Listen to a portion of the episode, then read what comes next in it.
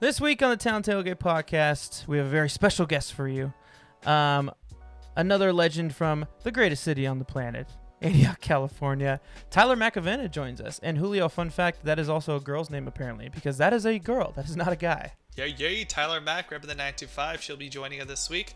We're going to be discussing the news around the leagues, which include the updated playoff picture throughout Major League Baseball, as well as the passing of two of baseball's biggest legends with Tom Seaver and Lou Brock. From there, we're going to be talking about our Oakland A's, Chris. Yeah, the little disappointing series with the Padres, but some light at the end of the tunnel with a very satisfactory series against the Astros. And then a couple of the injury woes going on with the A's, and of course the return of the master himself, Marcus Semien. then we go over last week's essential tailgate tools of the week. We pick a player of the week, and then big segment coming up after the break. Isn't that right, Julio? That's right. It is time for us, for the Oakland A's, to focus. Just take Zen. a deep breath. Zen. We have their last month of the season before we hit the playoffs. That now it's time for the Oakland A's to really focus on what's going to make them the best team in baseball. From then on out, we'll do our usual stuff, talk about the coming week, as well as our essential tailgate tools of the week. I like what you did there with focus. You know, very, very uh, foreshadowing. So stay tuned, folks. And here's Tyler Mack joining us. Welcome to the tailgate. Yep.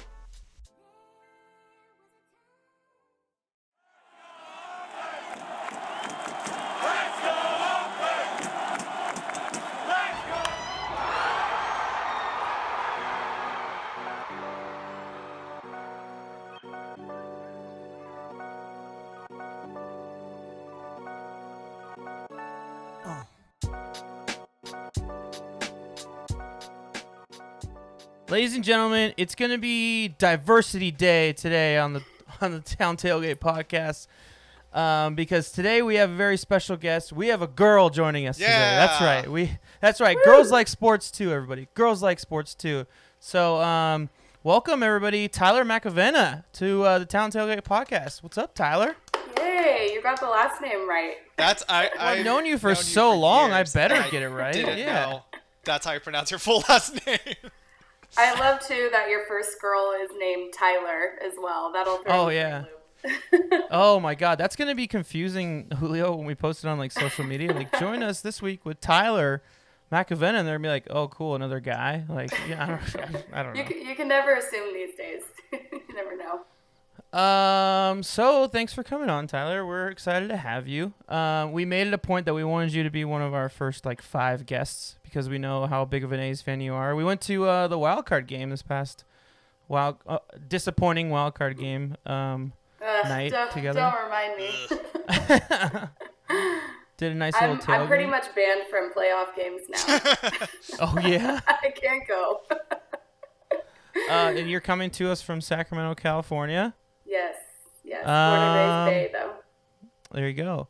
So, should we just let's just start off with um, just talking a little bit about you. So, like, how did you become an A's fan? Yeah, so I was born and raised in Antioch. Uh, so I think like a lot of us East Bay area homies. That's right. we, Another- uh, another- another Antioch homie. another Antioch. There's there's a lot of us. Um, you know, that's what I was born and raised with as far as baseball goes. I, I think A's was the closer, cheaper option. um, um, but really, I guess as as it goes with starting to be a fan, um, I played softball in middle school and high school, and weirdly, instead of starting to watch softball, I started to watch baseball um, because I love Nick Swisher. I thought he was so cute, and um, and he played first base. So um, yeah. What I, what position did you play? I played first. I'm a lefty. Oh, okay. Gotcha. So I actually had his number. I was number 33. Oh, Oh my you- God! You really you t- you took this crush to the Uh, max. for a I second, You I, like thought you had like his actual phone number. I'm like, wait. I'm like, you were probably like, Oh my god, 14 that, at the that would have been illegal. Yeah. that that would have been a problem. Um, no, so I, I started watching them and really like that's how I learned the game of baseball and inherently softball as well. Um, you know, there's so many little things with baseball. You know, what to do in a pickle, where to throw it. Mm-hmm. You know, when you have men on first and third or women on first and third, kind of what you're doing there. Um, and when it came to the A's, I just feel like they're always kind of an underdog. I love a good underdog. Yeah. Um, you know, they they give us so much hope through every season. we get so excited, and more often than not, we're let down a little bit. But um, More often know. than not, how about uh, uh, every single time? Every I'm single trying to give time. them. I'm trying to give them a little credit here. I mean, it could be worse. It could. it could. I mean, yeah. It sucks. No, no, I love them, and then their colors are uh, are way better than the Giants' colors, so had to go that route. Best colors. But isn't game, your baby. isn't your whole isn't your whole family like A's fans though? Kind of, yeah. So my dad, um, he's from the Midwest. He's a big Cardinals fan, Oh, okay. um, but now he's been in California, I think, longer than he was he was out there. So he he's a bit half and half. Whenever we've gone to uh, playoff games, he always wears his Cardinals jerseys underneath his A's jerseys because usually the Cardinals are in the playoffs too. Yeah. Um. Yeah. So just for the listeners, so me and me and Tyler went to high school together. I mean, Julio kind of, but Julio's a little bit older than Tyler. Tyler's a couple years younger than me, so Yeah, I um, think we became close in high school. and think I was a senior. Cause what year did you graduate? yeah, I was wondering that too. I graduated in 2010. Yeah, so I was a senior. When Okay. and like Yeah, was the only freshman that I knew was Robert Lothringer because he lived across the street. Shout out Robert. Yeah, I was I was definitely not cool enough to be known by seniors when I was a freshman. definitely not. Uh. So how did you come to enjoy the team so much? um, currently or just historically? I don't know. I I would say just like like what like what makes you such a big fan? Like what makes you go to like s- several games every games. season? Yeah, makes- I, I think the A's for me are more of like a feeling than a team. I mean, just going to the Coliseum itself. Um, you know, it gets a lot of shit talked on it, but I love being there. The tailgates are, you know, they can't be beat. Um, you know, it's so old. It's like gets gets flooded every year. Um, but it's a beautiful, beautiful field to me. I love seeing the team play. I love that we typically have a young team um, that's really trying to build it up. And um, I kind of like that we're not a team like the Yankees or the Cardinals that. massive Yeah, I was like, that was listeners. gigantic. massive eye roll when the, Was it- when, the word obvious? Yankees came out of her mouth. um, but that that you really don't know kind of what to expect from them. Um, you know, I just I just love that about the A's. Love watching the team. I mean, we've had so many really iconic groups of players. You know, the Coco era, um, the Nick Swisher, Eric Chavez era. Um, you know, and now we have Chapman, Olson, all those guys too. I think we have really memorable teams to people even outside of the A's fan base, which is pretty cool to be a part of. You brought up a really good point of just the Coliseum itself about the special feelings. I'm sure between the three of us, we've probably been to at least a dozen stadiums around the country. There's not many that really, uh, it could be us biased, but just seeing from what other people have said around the country too, there's not many that provide like that kind of feeling like you get in Oakland. There's like maybe like a handful, and that's it. Even when It's there's a total culture thing too. Yeah, I mean, it's the whole city that uh, I well, maybe not in, in recent years, but you know, the culture of Oakland, just people and the Bay Area, people, even just going to Giants games, it's a totally different vibe. You feel that people are really there for the game and to be around other fans. I love how like emotional the responses I've gotten from our two guests. It's been great. I love Yeah, the it's like- explanations. Mason Mason like got it's like, a little right emotional too, and I love Ma- it. It made me it made me feel like I'm sitting in left field right now. Did, didn't they Yeah. say baseball's romantic? Is Yeah, how can you that not be romantic about Base- baseball? Yes, there Mm-hmm. we go. That's it. Uh, what's your favorite A's moment? Uh, so I, I thought about this one a little bit.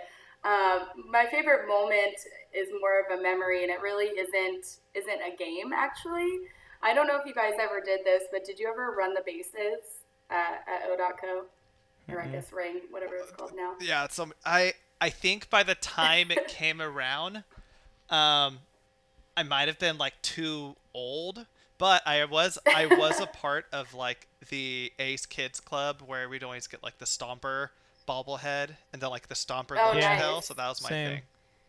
They they love their kids there, but Um, one of my memories is my uncle, my dad's brother, was out here. He's obsessed with sports. He didn't understand why my dad didn't work as a popcorn guy at, uh, at O.co, um, being so close to it. Um, but he was out here, and my sister and I were a little bit younger, but definitely um, old enough. You know, I think I'm 12 or 13. My sister's eight or nine and we're going to go run the bases. And my dad's trying to convince them, and my uncle's trying to convince the Oakland uh, team or whatever that we were too scared to run them by themselves or by ourselves so that my dad and uncle could come with us. and the guys are looking at them like, no, sir, she's 13 years old. She's not four or five. You can't come from the bases. Um, and so my dad and uncle are like, okay, pretend like you pretend like you're gonna trip and grab some dirt and make sure you get some chalk with it. Oh, and a little bit of grass too, like to steal it from the field, so that uh, so that my uncle could take it home with him. So that's that's one of my favorite memories. Of course, it was after a game. I don't necessarily remember the game, but yeah. Um, that's one of the, the cooler memories I have of the A's and and uh, the Coliseum. It's yeah, definitely like that feeling it, it's very like family oriented except when they're playing yeah. like boston or new york or san francisco like don't take your family to those games oh my grandpa's a boston fan we, we brought him to one game and i think that was that. i've seen multiple family members either get into or nearly get into a fight during those series just, I, have been doing i've been yeah. doing I've been to a Battle of the Bay where we were down on the bleachers, and then like you know how like there's like the plaza level which is above it. This like right. drunk asshole and his drunk like bitch ass girlfriend were just yelling down at like a group of A's fans, being like, "Hey, fuck you, A's oh suck, oh fuck God. you," just like blowing up, just like saying every curse word were that they, they could, and just yelling at a bunch of like a bunch of families, and they're just like, "Dude, shut up." Like everybody was like like my yeah. aunt who was who was a Giants fan like turn around and be like just like hey drunk drunk chick just like shut up you're like we're we're here with our kids and stuff like that. I don't know. It's kind of weird. But anyway, very yeah, kid friendly. Other than that, had to yell at people about. yeah. yeah. My dad's definitely had his fair share of yelling at people about cussing around kids at, at yeah. Oakland. he's, he's been that dad before. I could totally see your dad doing that. Yeah. Um. Okay. Cool. So then, what's the best game you've seen in person? Uh, so this is the other reason I'm not allowed at any playoff games anymore. Okay. so I was um, at Game Five of Sonny versus Verlander of the ALDS. I think it was in 2013. Oh, God. I want to say. I know. I'm really sorry. I'm really sorry. Um, obviously, the outcome was not what we wanted at all, but it was my first playoff game a friend of mine from my family vacation had free tickets from work about five rows behind home plate. Um, so, and like directly in line, you know, of, of, of home plate in the pitcher, pitcher's mound. Um, and just the energy, playoff energy is unreal.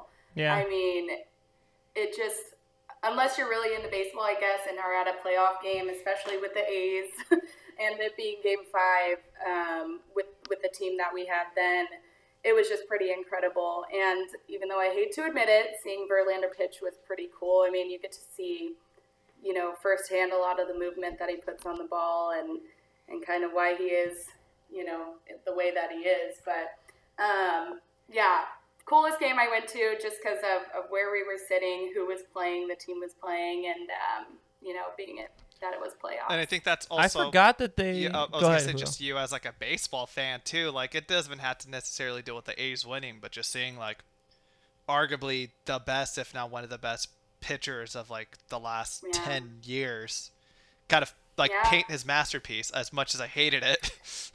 I know that's that's the hard thing about it. And I remember again, my dad. A lot of my memories are with him at games, but I did not want to get up and clap for them when when they won and we're cheering, and he was like, "You need to stand up and, and cheer for them and respect the team." I'm like pouting, but um, really really cool experience overall, and um, you know, next playoff game I go to, it's not going to be a, a decision game. Like a game one. um, I I forgot that Sonny and Verlander went head to head twice in that series. In that because they yeah. went head to head. Game two, that was a game that I always talk about where they walked off. Um, and then that's right, game five. That was Sonny's rookie season, and Bob Melvin had him pitch two huge games in that series. That's pretty. Uh, that's pretty intense. Yeah, and I Um, think that's the biggest difference with the A's that get into the playoffs versus a lot of the teams is we're not we usually Yeah. have a lot younger of a team. We don't have as tenured of guys that know playoffs because it's a different different kind of game there. Yeah. All right. So we have a, a couple. Um, again, we don't want to be sexist, but we have a couple funny questions in terms of just being a girl who is a big baseball fan and loves the sport.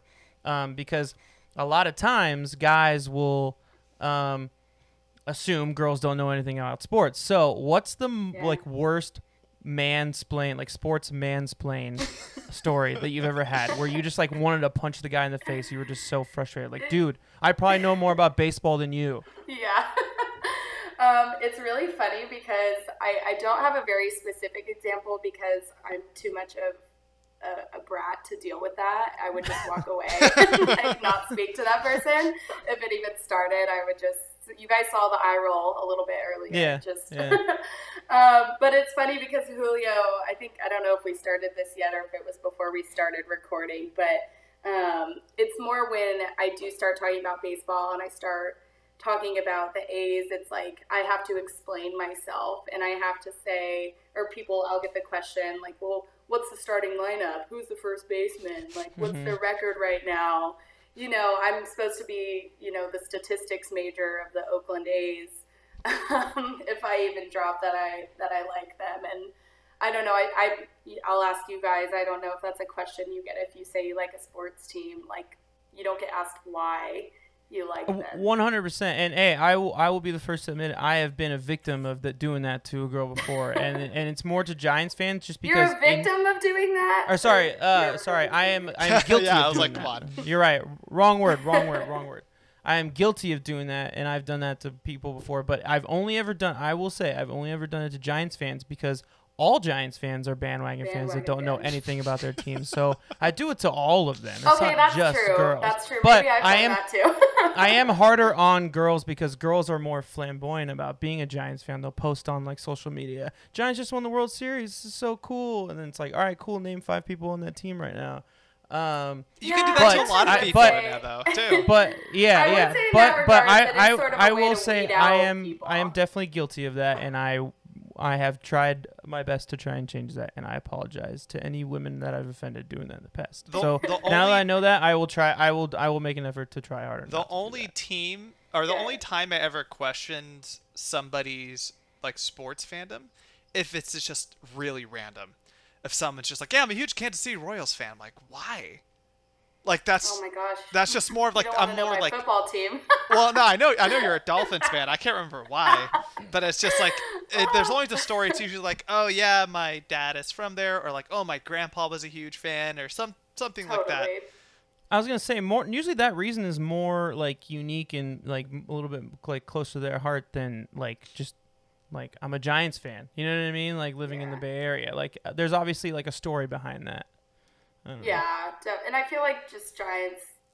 God, I hate them. It's just, it's just like it's like the cool team, and again, that's maybe why it's over the years I've gotten even more in love with the A's. It's because it's not necessarily cool to be an Mhm. A's fan like it is a Giants fan. I mean, It's a hipster. yeah, like you, hipster, yeah. You go to any, uh, you know, like how Walmart or Target always has that section for, you know, for sports stuff. They never, they have like one, you know, little boy's A's shirt. They don't have anything else, but there's a ton of Giant stuff always. And it's the one shirt that I'll have to use because I need a shirt for that day. Um, it's it's I'm kind of thinking about like to tie tangent real quick, but people's stories of like how they become fans. The one that's always interesting to me, and it just shows you like this is just kind of like America. Is I had a coworker way back in the day who was a huge Braves fan, and he, I'm like, why would you be a Braves fan? He's like, well, Braves games were always on TBS when we were growing up because Turner owned the Braves or owns the Braves. It's like, oh, I was like, oh shit, never thought about that. I still Yeah, thought he was sense. dumb, but It's like it's, It's not funny- too late to switch. Yeah, exactly. It's funny you say that, Tyler, about like the like you go to like Walmart and there's no A section, there's like a Giants. I use Giant section.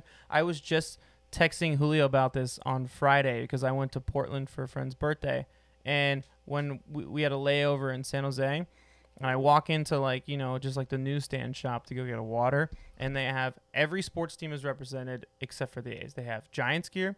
They have Warriors gear. What? They have Sharks gear. They have Earthquakes gear, but not a uh, Niners gear, and they have n- absolutely no A's gear. None. I was just like, this is just a Is- slap in the it face. anything to do? Do you think it has anything to do? I remember, you know, when the A's were looking to move, we still are, but we looked at multiple different cities, and it was the Giants were like saying, "Well, this is our jurisdiction. This is our fan base. Do they have a monopoly on it? Probably. What can be sold?" I wouldn't be shocked. That makes sense. But also, San Jose just kind of sucks. like, we, I agree. That's why I moved away. yeah, like let's be real here. Like, you go to San Jose to go to a Sharks game, um, if you want to get a really cheap flight, or like if you want to go to Great America, and that's pretty much it. And that's in Santa Clara. Yeah, yeah, that's not even San Jose. There you go. Yeah. No, trust me. Th- three years was quite enough down there. okay, so we're gonna take a, like a complete 180, and we're all we're gonna completely go against what we just said. Um, who are the top five hottest A's of all time? Yes. Oh my gosh. I hope you guys have feedback. I wanna. I wanna. Oh, I already have my thumbs own. Down. okay. Oh, look at he's pulling out a list right now. He's he's got it. All right. So number five is a tie. Um, my favorite third baseman. Well, second and third favorite third baseman. I have Matt Chapman and Josh Donaldson. Ooh. They're Matt I'm Chapman is good looking, huh? I don't know his hair. I'm not. I'm not about his hair for some reason. He's so cute. I'm usually not into like lighter, lighter hair guys, but I don't know. Maybe whatever they do at third base, it just it works. Cha- Chappie's like a like a living in Orange County for three years. He just kind of like your typical Orange County guy. But Do- Josh Donaldson, I see it. Josh Yeah. Donaldson got a little wild side. He's Yeah. got a little flair to him. Hundred percent. Yeah. Um. Yeah, he's a good looking guy. I did put him before Chappie on my list, so I guess he's a high five, but there is a tie there. I see what you did there. Play on words. I see what you did there. Uh, um, okay, number four is Huston Street. Ooh. He's Oh, so cute. I did not see that one coming, but now I think about it, that is one handsome man. I mean, just the name. You can't not have him on your list. Well, it's, Good point. he's kind of like a shorter guy, though.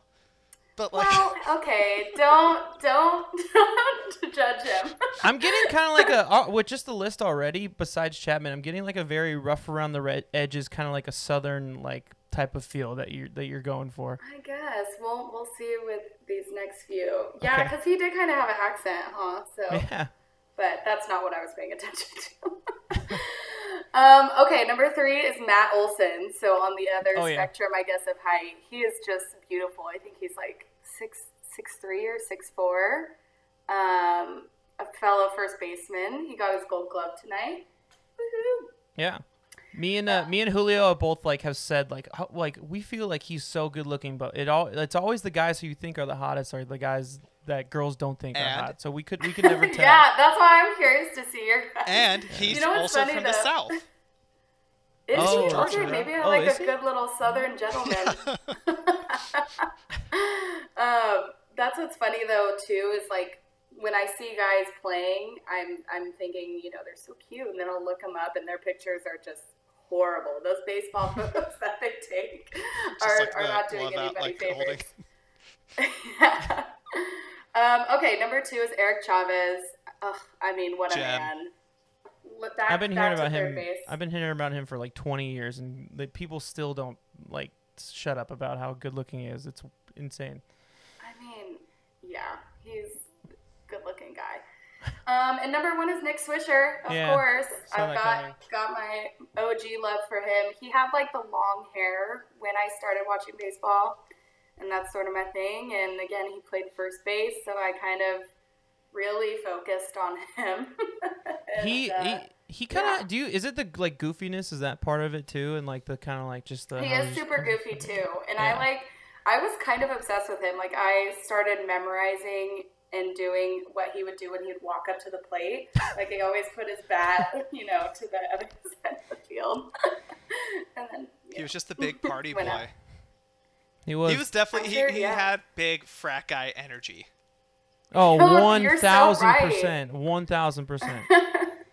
yeah, he he was probably a wild one in that group. I can see. Um, now that I think about it, he looks very similar to your fiance. To Nick. oh my God, his name's Nick. oh wow, I'm like somehow fulfilling my destiny.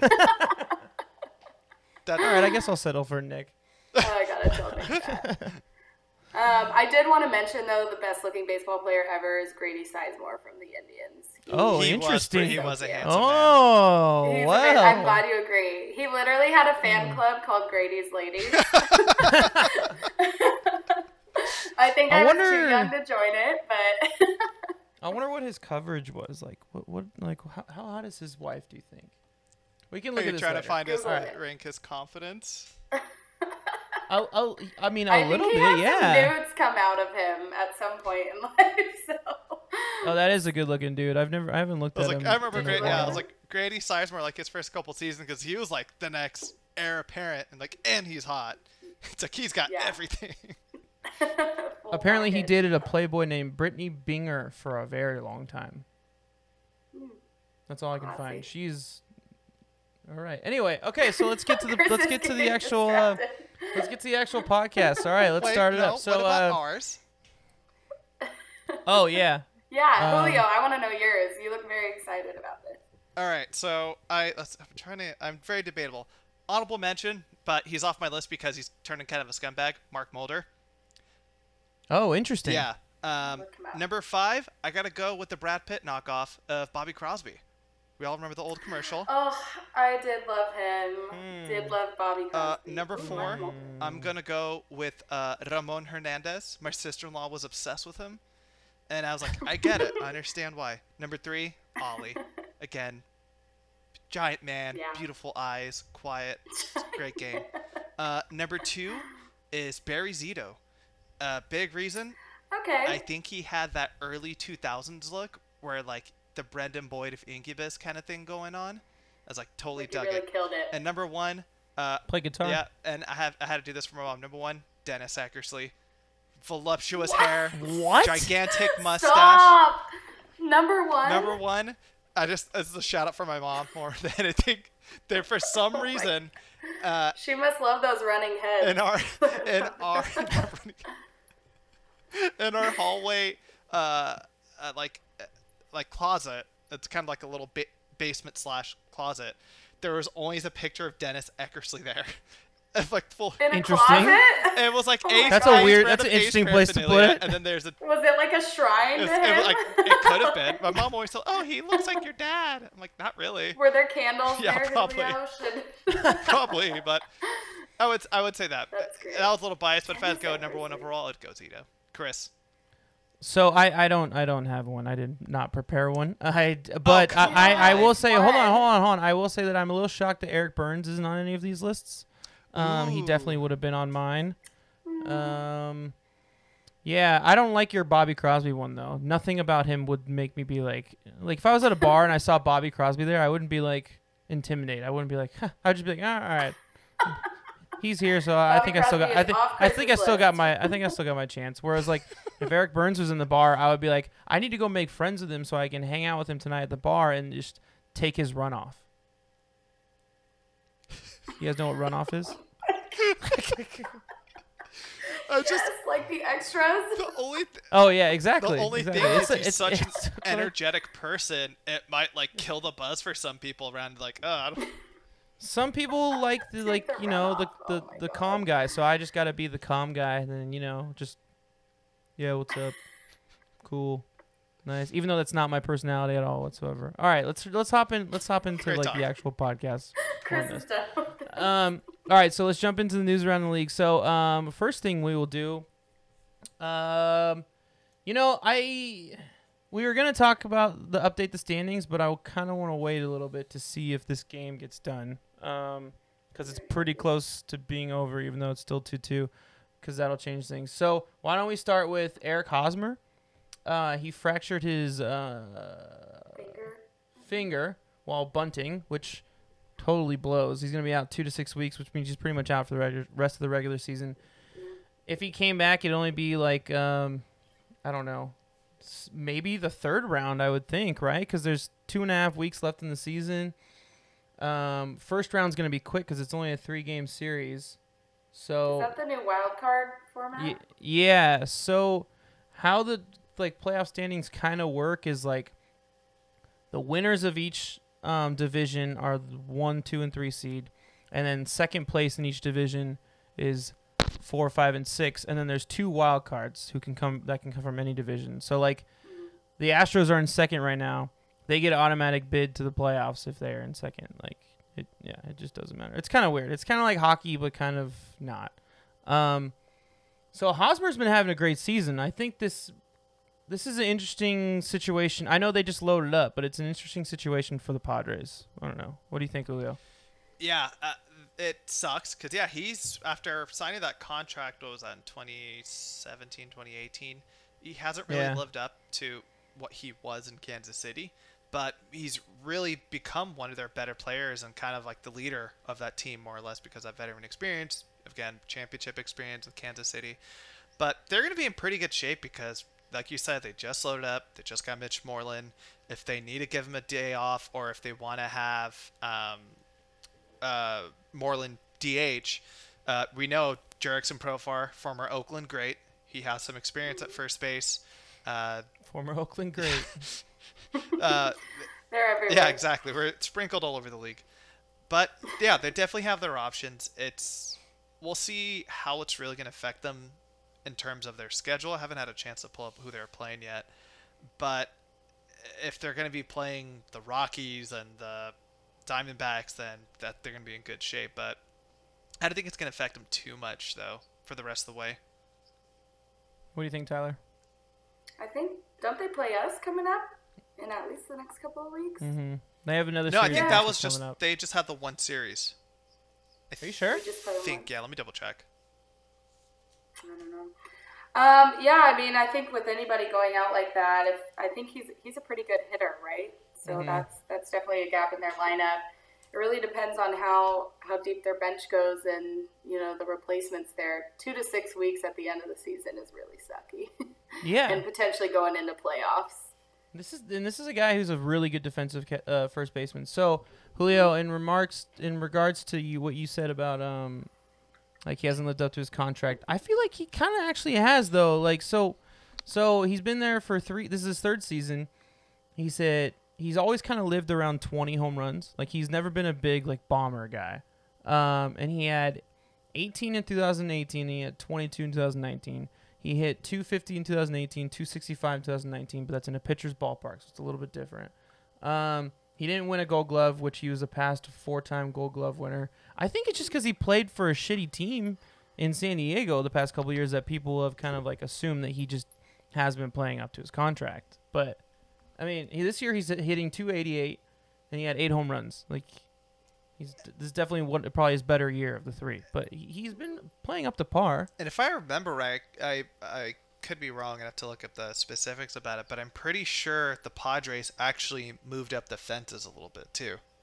So that shows you a little bit of like their Did offensive they? explosiveness. Yeah, I got it. Mm. But I, I mean, I do kind of agree with you though. He signed a 144 million eight-year contract. That's pretty Significant. wild. Um, yeah, that team is so loaded though. I mean, They're- I'm sure they'll figure it out. They might fall a couple, like maybe one standing, but they were never gonna top the Dodgers anyway. They just, I mean, they they they got a lot of talent, but they weren't good enough. We don't know. There's there's so much. Anything can happen, especially in a three game series. Look what happened last year with the Nationals as a wild card when they threw out um, Corbin, Scherzer, and and Strasburg against the Dodgers. Like they knocked them out. I I just mean they weren't gonna top the Dodgers in the division. Oh, that's, oh. mm, Uh, yeah, yeah, sure. where I was going. yeah, yeah, yeah, yeah. Uh, Sure, why not? Speaking of which, since we're talking about first baseman, I know we didn't bring this up during uh, the pre-show stuff because I think this just happened pretty recently. Uh, but the Giants made a waiver wire move, and they picked up Justin Smoak. Did they really? Yeah. Uh, fo- Does Does he have anything left? like, um, maybe. Uh, l- let's see. He this is his third team, more or less, in the last month. Because Yeah. he was with the Blue Jays. Interesting move. and then he got waived, and then the, I was about to say the Bucks, uh, the Brewers picked him up, and then they waived him, and then now the Giants are. So eh, maybe I don't know. He hasn't really done much since he left Seattle. to- Sorry, go ahead.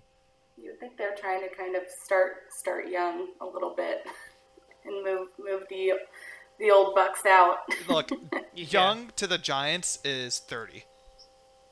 They're in, they're in my mindset, which is like point. early thirties. That's a very young person. Yeah. yeah. Because even 30's Um, the new 20. yeah, exactly. Yeah, there we go. So, uh, I mean, there there was a man on first and a man on third in the bottom of the ninth, and Steven Scotty just got thrown out in a rundown. So I don't think this game's gonna end anytime soon. So we'll go jump in the standings. Um, right now, the A's still sit at the number two seed at 25-15. The Rays are at the one seed. Um, Indians at the three. This is the American League, by the way, for the listeners. Um, the White Sox are at the four seed. The Blue Jays are at the five seed. The Astros are at the six seed. The Twins are at the seven seed, and the Yankees are at the eight seed. And sitting half a game behind the Yankees at nine to try and get in in that eight seed is the Baltimore Orioles. um, is there a world in which the Yankees don't make the playoffs this year? No, not even 2020 can get rid of them. Uh, and as I say that right now, Ramon Laureano just hit a Ramon! massive double, and the A's win in a walk off. So great. um, Ugh, I wish I could be there. but I don't know. The Yankees are still really injury ridden. Um, Julio, me and you have talked a lot about how we kind of like the three seed better than the two seed right now because the Astros seem like a better opponent than the Twins. Um, I don't know. Yeah. A lot to unpack here, guys. I, I know I'm throwing a lot at you, but um, just want to paint a picture. It's If we were talking last year, I wouldn't want to be playing the Astros at all. But Yeah. this year's without uh without their cheating, it seems we can beat them. And well, and plus, like if their best pitcher is Greinke, and the A's knocked him around the other day on Monday, then let's see. Uh, Right now, they just showed uh, the update on uh, NBC Sports Bay or California, five and a half game lead on the Astros. So, That's pretty badass. Solid. and we well, also so they just took two or three. um, we haven't had too many major updates on with Verlander's injury. It doesn't sound like he's going to be coming back though. And if he doesn't, then that's just that's Better for everyone. yeah, it's better That's for huge. baseball. 2020 has been horrible, but if the Astros just playing getting decimated before they even make it to the playoffs happens, and it makes everything a little bit better. Yeah. Um, okay. Um, so and then we want to finish it off with news around the league with um, a big RIP to uh, Tom Seaver, the um, Hall of Fame pitcher for the um, New York Mets in the mostly 80s, uh, passed away last week, and then Lou Brock, um, the Rickey Henderson before Rickey Henderson uh, passed away as well, another Hall of Famer. So rest in peace to those guys. Um, couple of greats. It's I don't know. It's funny that you that, like we brought Ty- now that it's real coming full circle because Tyler was just talking about how her dad was a huge Cardinals fan, so Yeah. I can only imagine text me. you know how things have been if I don't know if your dad was old enough to see him play back in the day, but I think he was too poor to see him play. uh, no, I. It's actually well, not interesting really. But when I worked at the Cheesecake Factory, there was a guy that came in and brought me three Cardinals jerseys because I told him my dad was a huge fan. yeah. Um, he brought me Ozzie Smith, Mark McGwire, and Lou Brock's like super nice jerseys. Nice. Um, and so my dad has them, and so uh, you know when that news came out, he sent me his jersey and R.I.P. Cool. legend. it's pretty interesting though that uh, the pitcher that Lou Brock faced the most in his history in baseball was Tom Seaver. So that's Really? yeah, yeah. Out there talk about how weird things are. Uh, yeah, he he didn't do great. I'll tell you that. He hit 250. He had a couple triples off of him, but that's just so interesting that that connection is still there. Um, but it, I was actually reading the an ar- uh, athletic article last night. Chris, I don't know if you had a chance to see it or not. And Tyler, I don't know if you have a subscription or not. Uh, but they're kind of Probably not. breaking down the franchise, who's each team's franchise players, and whether what's debatable, which ones are like, yeah, they pretty much are, but there's some wiggle room, and ones are like, yeah, no comment, it's that person kind of thing. Mm-hmm. There was only, I believe, two players who were like the there's no contest, and it was Tony Gwynn for the Padres, and then Tom Seaver for the Mets. Um, like his nickname was Really? his nickname was the franchise back in the day. Actually, you know what? That no, that makes sense. Yeah. Yeah, and if you just go look at some of his numbers throughout his like tenure with the Mets, like the the guy's put up like some of the best seasons ever. Wait, it it wasn't Rickey for the A's. It wasn't like a no contest. it was pretty close, but they also went through like the whole entire history. So of like Lefty Oh. Grove and Jimmie Foxx and Yeah. and then like Catfish, it goes like that. But like I, yeah, I think for us it it's easily Rickey, but there's just a lot of debate if you look back the whole era. Yeah. But- okay, cool. Let's um let's jump into um, this past week um and NEA's news. Um, so this past week we had a uh, very um important uh in terms of like maybe a preview of what could be at the World Series. You know, fingers crossed. Maybe thinking to, um, hopefully. But anyway, uh, series against the Padres. Um, Friday the fourth, we lost zero to seven, so that was pretty brutal. Um, then Saturday we came back and scored eight runs and won eight to four, which was like very encouraging. I remember texting you Julio about that and being like, "Oh, it's gonna be a wrap tomorrow." And then we lose on Sunday the sixth, three to five. Um, I don't know. I didn't get to watch too much of these games because I was in Portland. Um, what what did- what did you what did you guys see, Julio? Padres are really fucking good. Yeah. Long story short, um, Fernando Tatis Jr. is the best player in baseball, and he just killed us that whole weekend, man. It Yeah. was just like every at bat, like, ah, shit, what's he gonna do now? Cool, he hit another home run. All right, um, yeah, they're they're a major force to be reckoned with, especially if it's gonna be in this three-game wild card picture. Um, it's not much too else to add to it. They are just they look like the far more superior outside of Saturday.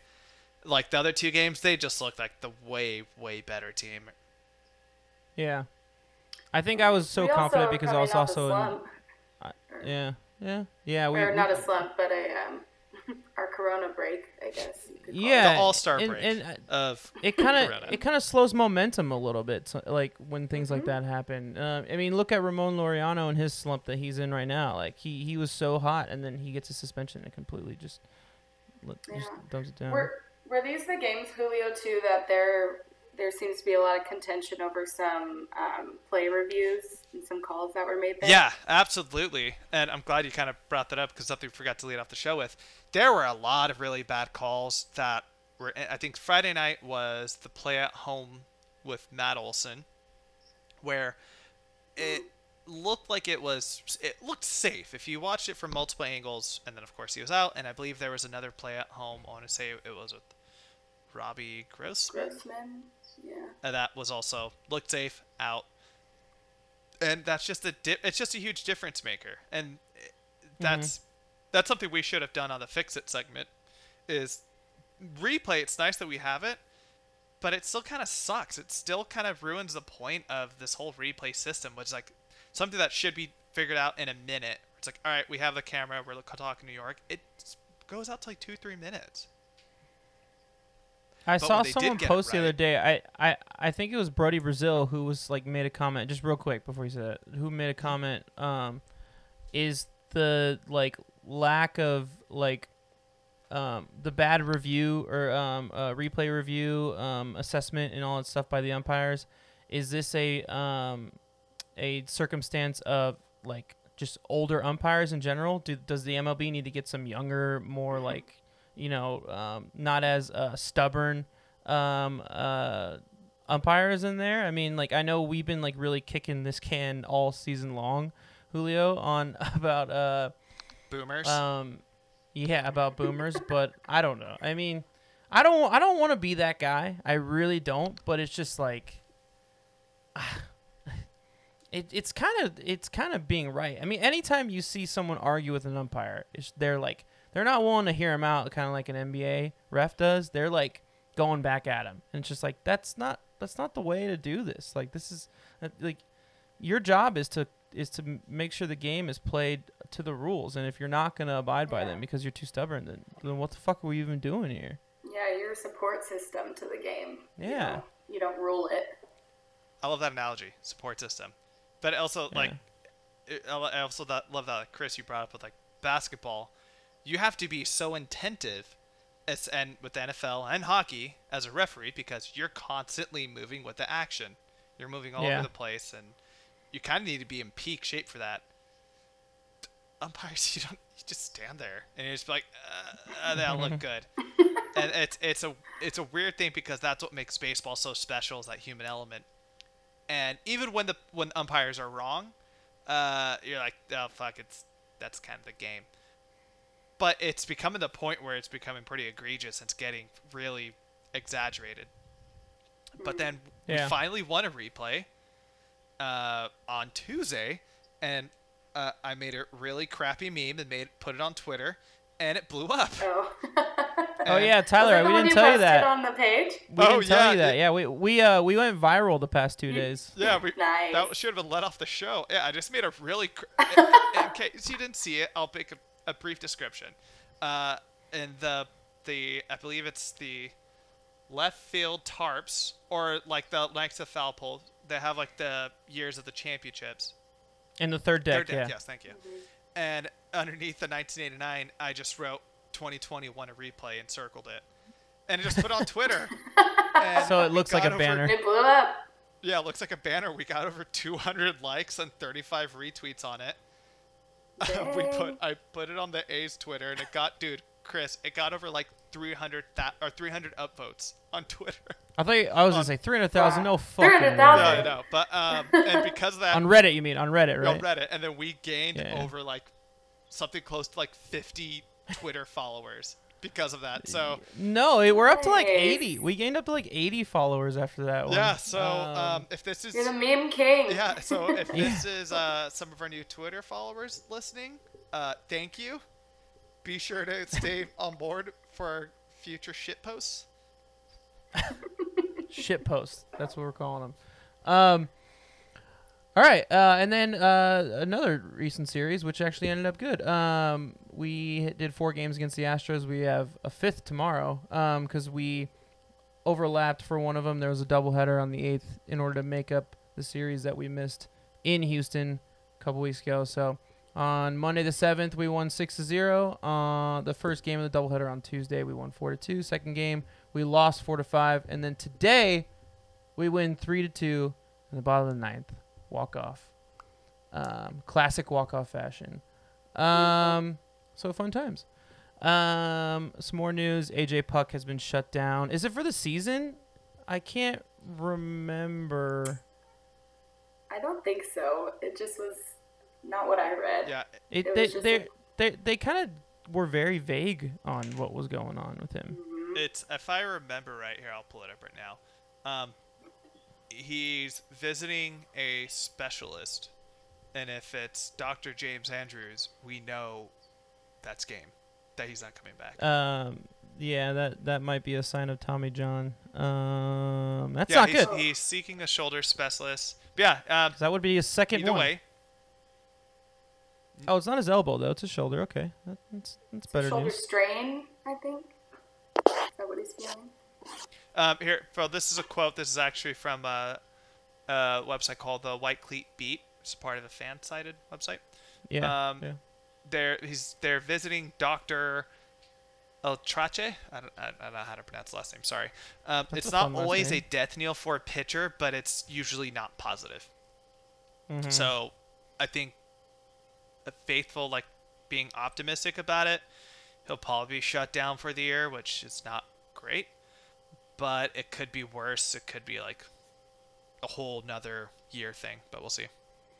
Yeah, that blows, man. He's been around. He's been supposed to like come up next week, come up next week, come up like all season. I feel like every episode we've said like AJ Puk's leaning around the corner, like he's coming, and then he just like doesn't come. uh, okay, um, interesting. Yeah, it's tough when you think you're gonna fill another spot in the uh, in the bullpen with Yeah, someone strong, and then once again, maybe a whole nother year we won't have him. And it, it- Tyler, what do you what what do you think? Can I ask you this question? Do you do you think that he should be a bullpen guy long term, or would you like to see him in the starter in the starting rotation? I'd like to see him start. Yeah.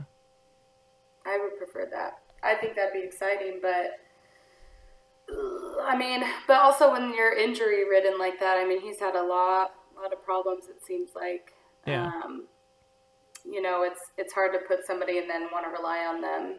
You know, when when we may potentially have to pull them regularly.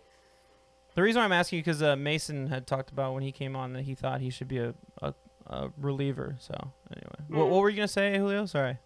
It also, but no, um, Tyler has a good point though. It's just like if he's, we've shown this is what if this is something major. This is the third, more or less, major injury he's had in the two. Like he's supposed to come up in 2018, and then that's when he had to get Tommy John at in spring training, if I remember right.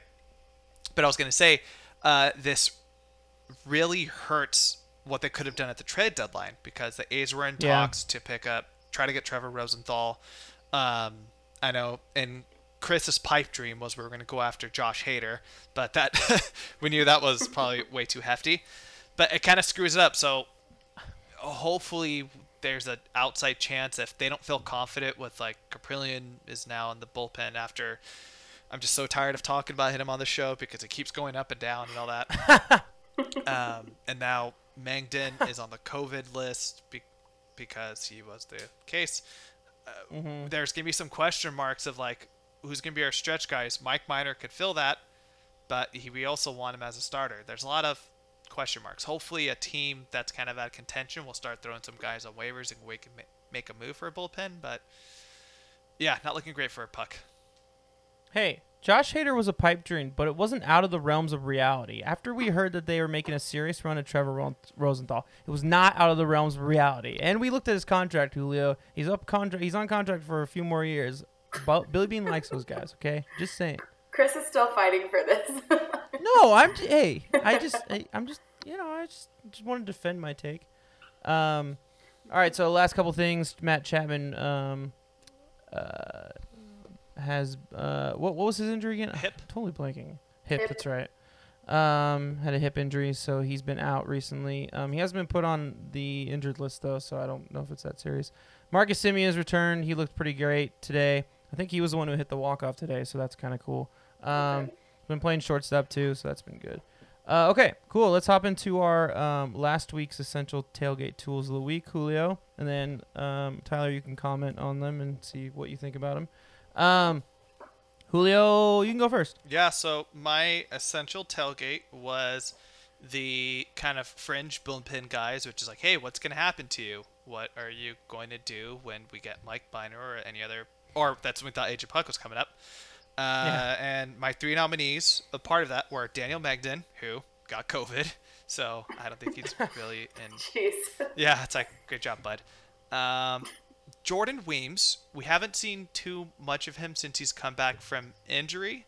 Um, And during that time, he- he hasn't been too bad. I'm trying to pull up the specific stats, but the one person that I've been oh here we go over the last seven games, Jordan Weems has a 2.57 ERA. He's um, he's pitching 40 games, struck out seven, given up one walk. So he's been good, solid. It's been fine. Um, yeah.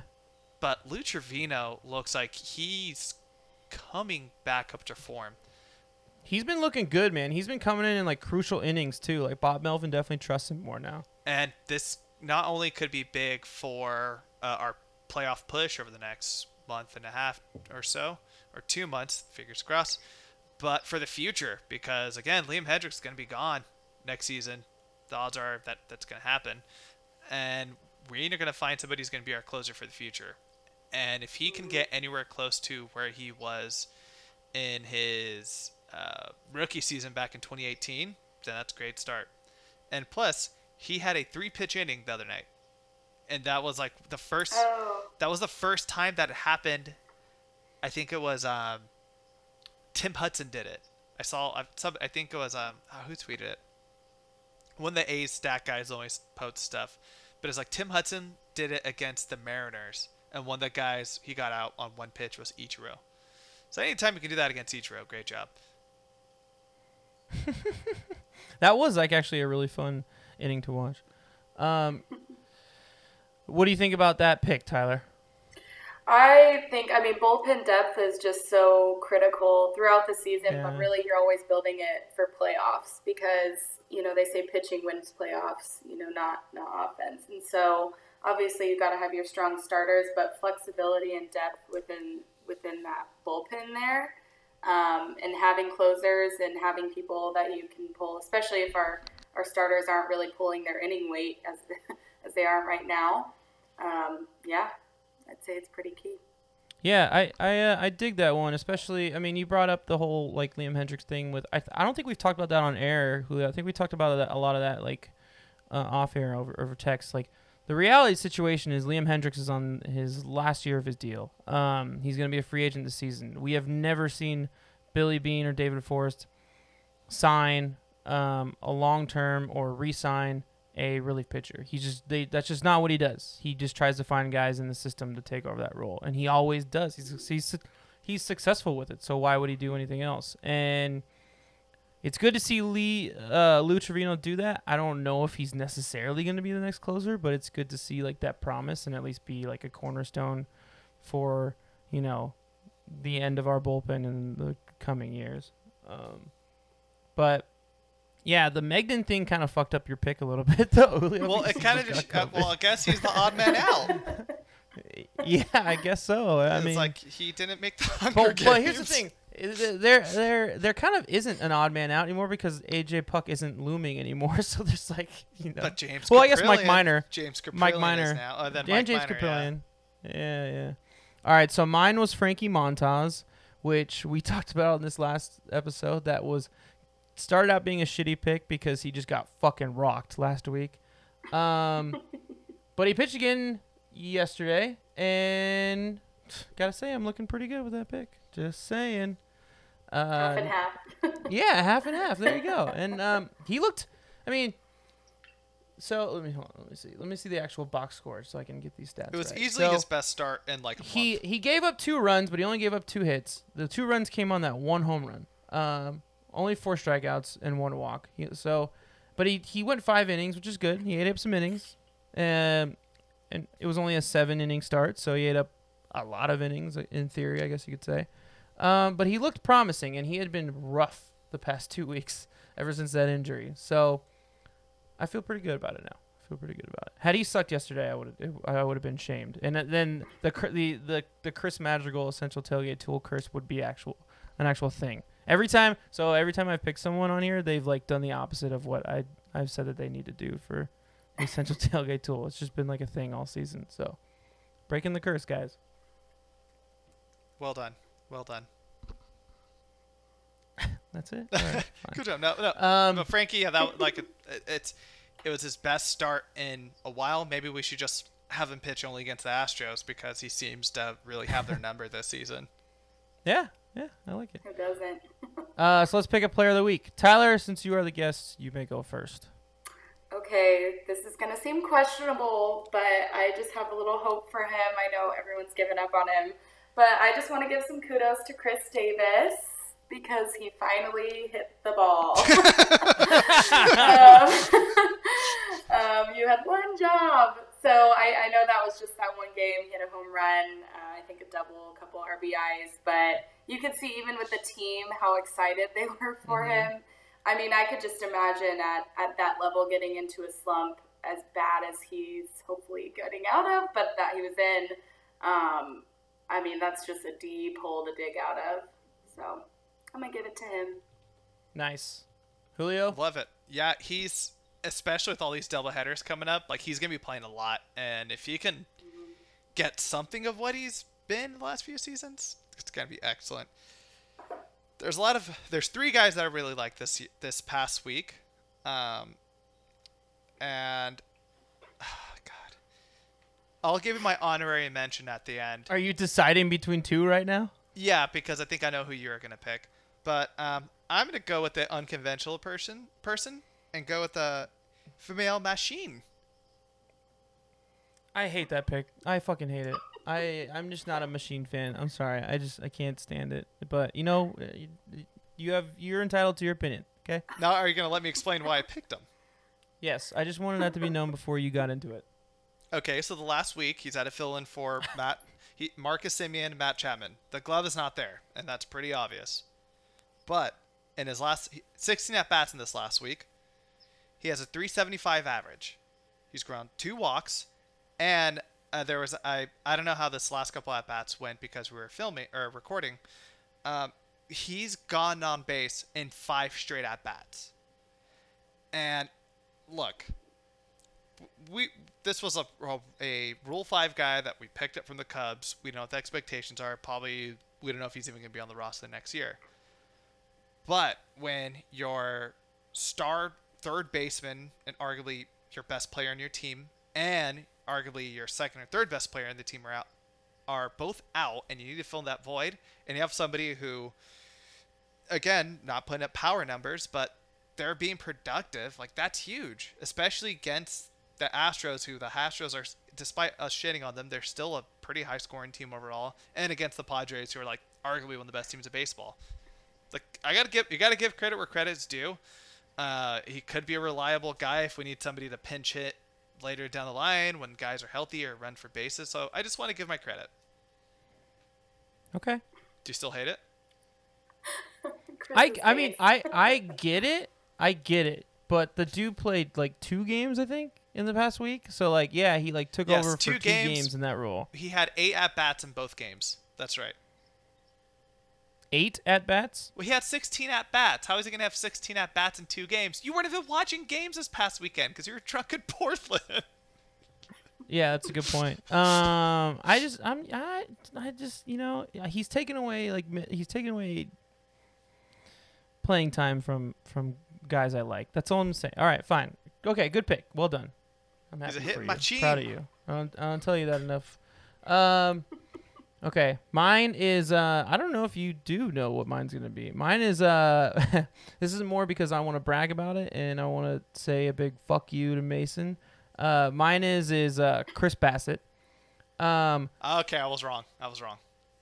Mason said when he came on this podcast, and you've been saying, well, you haven't been saying, but you've been kind of agreeing with him that Chris Bassitt is not a number three starter that you want to go into a playoff series with. But he has proven time and time again this season that he can be that guy. His last start was on the seventh.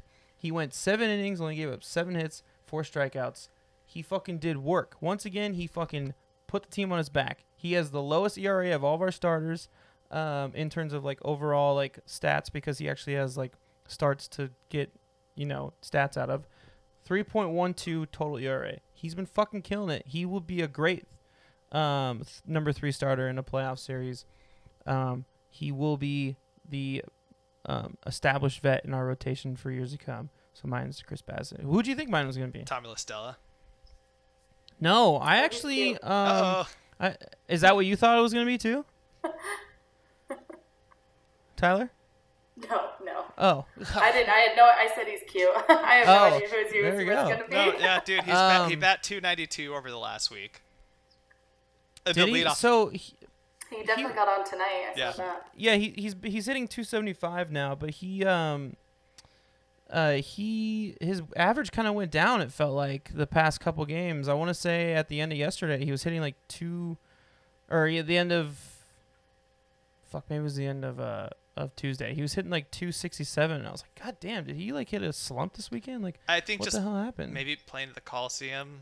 Who knows? But honestly, as long as look, he doesn't strike out. That's amazing Yeah. to see. Yeah, yeah, like just somebody not strike out. But my backup, my other option, was going to be Sean Murphy. He hit two. He hit 364 the He's last looking week. nice now. Yeah, he's been he's he's been, been, playing on a lot offensive better. tear. So All right, cool. So we're gonna take a quick break, and we'll come back back with our feature segment this week. Um, yeah, so we'll, we'll be right back.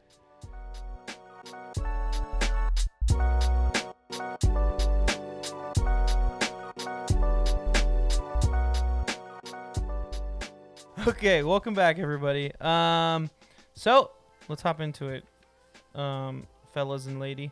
Um, this year or this week's uh, feature segment is going to be called "It's Time to Focus" because we are getting to the crunch time of the season. The playoffs are right around the corner, which we have alluded to quite a bit, um, especially last week's episode. Um, and it's really time to like start tightening up because the, here's the thing with baseball it's always the hottest team going into the postseason that makes like the insane run or wins it all. Um, look at the Nationals last year, hottest team going into the postseason. They take down the the uh, the Astros. Um, look at the Cubs in 2016, same situation. Uh, I mean, all pretty much all of the Giants, all three of their World Series at the beginning of the decade. Um, so this is a segment where we're all going to think of two things that the A's need to focus on. Um, Tyler, you can go first. Your first one. Well, and we'll go in a circle. So we'll each do one, and then we'll each do another one. All right. Socially distant Okay, Zoom cool. circle. Yes. Exactly. Ugh, I hate social distance. I'm so done with that. okay, um, so I guess my first one then I- I'm taking kind of two principles from when I when I played softball, and I'm just hearing my dad in my head yelling this um, is score early and score often. So I, I think what we see with the A's a lot is they either wait a long time. I mean, Exhibit A tonight, yes, it worked out. Um, but as we go into to harder games, into the playoff games, that that can't work. We've got to do it. We've got to do it early, and then score often as well. I mean, it's nice to have an inning where we score two or three, but if that's all we do um, for the rest of the game, if we do that in the fourth inning or fifth inning, um, it makes it a lot easier for for people to come from behind there. yeah, and you know that's kind of been our mo the past like three seasons or two, uh, two seasons. So like the fact that we're kind of struggling with that this season is like, I don't know. It's just, it's just frustrating. And I, I, I when you when you were saying that in the pre-show, because we all kind of shared to make sure that we we didn't like double up. Uh, we like me and uh, Julio's eyes like kind of got wide, and we're just like started nodding, like, yeah, that makes a lot of sense. Um, yeah, I mean, I don't know, Julio, what's your two cents on that one? Yeah, it was something. I can't remember if we brought up off air for this as a last week episode because I don't know what what time is anymore. But we had said how I I think something that was going to be a concern going into this last month of the season with all these double headers was the seven inning games, and that historically, at least in this season, the A's have always been getting to the bullpen really well, and then the starters, are, which is kind of weird because it's like when you see a starter the second time through, you think you'd hit them better, but Yeah, here we are, uh, and they're not. So that's kind of the interesting thing. Like if they can get those first couple innings run, I believe they did in one of the games yesterday, um, Tuesday. If they can keep that consistently, especially with like somebody like La Stella at the top of the lineup, they they could be able to do it, and they should. They need to. Yeah. There's no, no room for error. You have to, yeah. All right, Julio, what's your your first one? Uh, this is kind of a sp- uh, more sports-wide thing, really, but especially this last month of the season. Uh, don't downplay your opponents. Yeah, I I believe at like the beginning of this podcast when we were looking at the season preview, we saw the last few weeks of the season, and we are like, all right, it looks pretty easy. We got the Rockies, the Giants, the Dodgers, and Seattle to finish it out pretty good. They don't have to travel too much besides to Colorado, and then Seattle. Well, guess what? Over the next month, every team that they are playing because the new playoff format is in playoff contention again, except for the Texas Rangers. Uh, Seattle is only a game or two out from the eighth seed. They've been seven and three the last ten games. The Giants, I don't know how, have also been seven and three the last two uh, ten games. We can remember earlier in the season the Rockies smoked us, and even though they haven't been the same team since then, they're still in playoff contention. So a lot of these teams have something to play for. Where if you any given day they can go in there and contend. they're only a game back Um, from the Giants for the eighth seed right now. Yeah, exactly. So there's don't take things lightly. You got to make sure that you have to play at the level that you know you can't because in reality is look, the only team that's on par with the A's looking at the rest of the schedule is the Dodgers and the Dodgers are the best team in baseball. They should easily beat all these teams and they just need to remember that they are the better teams going into every one of these series Yeah. going up. I like that one. I like it a lot. Yeah. Um, and yeah, I mean, I'm I'm looking at it now, and again, we'll we'll preview the coming schedule in in the ne- in you know a couple minutes. But I mean, shit, you're right, and we got some double headers against the Mariners too, and like, you just got to go in there with you know, f- pardon my language, with just you know, actually, I'm not gonna say that. Um, you just got to go in there with the confidence that like. uh like There I'm. I'm a You fuck. I'm fucking better than this than this team. Like, like what are we even doing here? And you just gotta like, it kind of goes along with what Tyler said. We gotta score, uh, score quickly and score often, score early, score often, and then you don't even worry about it. Then you kind of walk out there with out of there with the with the confidence and going going into the next series. So, I dig that one. All right, so my first one is a little bit more specific. Um, they gotta foul off more fucking pitches, and it this drives me fucking crazy this season. I don't know what it is. If like Darren Bush has just like told these guys like, hey, like uh, you know maybe just see more pitches, but don't necessarily swing at everything.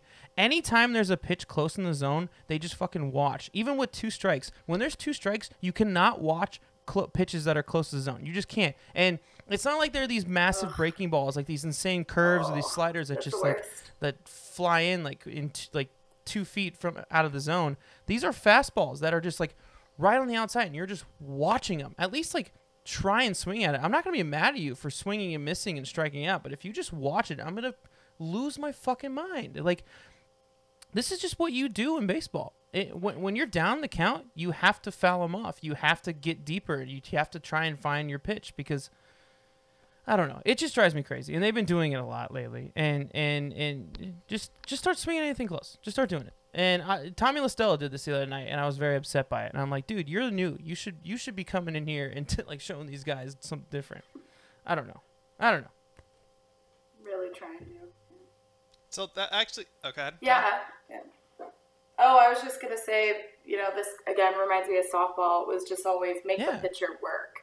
You know, we we should be trying to get seven, eight pitches at least off of each pitcher, um, and and trying to tire them out. And I know big leagues are obviously a little different. These guys are way more practiced and, and tenured, but it shouldn't be easy for them. You know, they should be trying to throw to us and I'm with you, Chris. When it's when it's two strikes, you're protecting the plate. Your your strike zone gets even wider than it was before, and you should be hitting any or trying to hit anything. And here's the other thing. Here's another like random stat that Kuip and, and Dallas Braden brought up in the broadcast yesterday.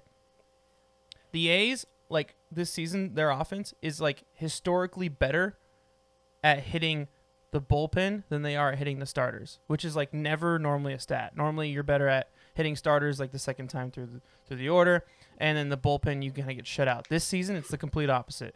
Um, so if you know that that's your stat, you should be trying to do everything you can to get the starter out of the game. So you should be trying to get as many, ha- make that starter go through as many pitches as you can during your at bat. Like it's just it's it's all it's all full circle. Sorry, go ahead, Julio. And I'm just looking back at their schedule too. Some more food for thought as we keep talking about these starters. um, the A's have pretty much faced some pretty trash pitching in our division. Yeah, Or in the two divisions. The best pitchers they faced so far have been arguably Lance Lynn. uh, Lance Lynn, Dylan Bundy, and Zack Greinke, who, you know, don't get me wrong, they've all been have really good years, but what's going to happen when we have to go to Minnesota and like Kenta is pitching, or what happens if we advance and fucking Shane Bieber is pitching? Like, and that's the problem too. It's just for some reason too, and this has been something for the last couple of years too. They whenever they just face like this ace, they just forget how to hit. yeah. Oh my God, they just fall apart. And also another follow-up question too, because you two have played a lot more organized baseball than I did. Mhm. I quit after the second grade.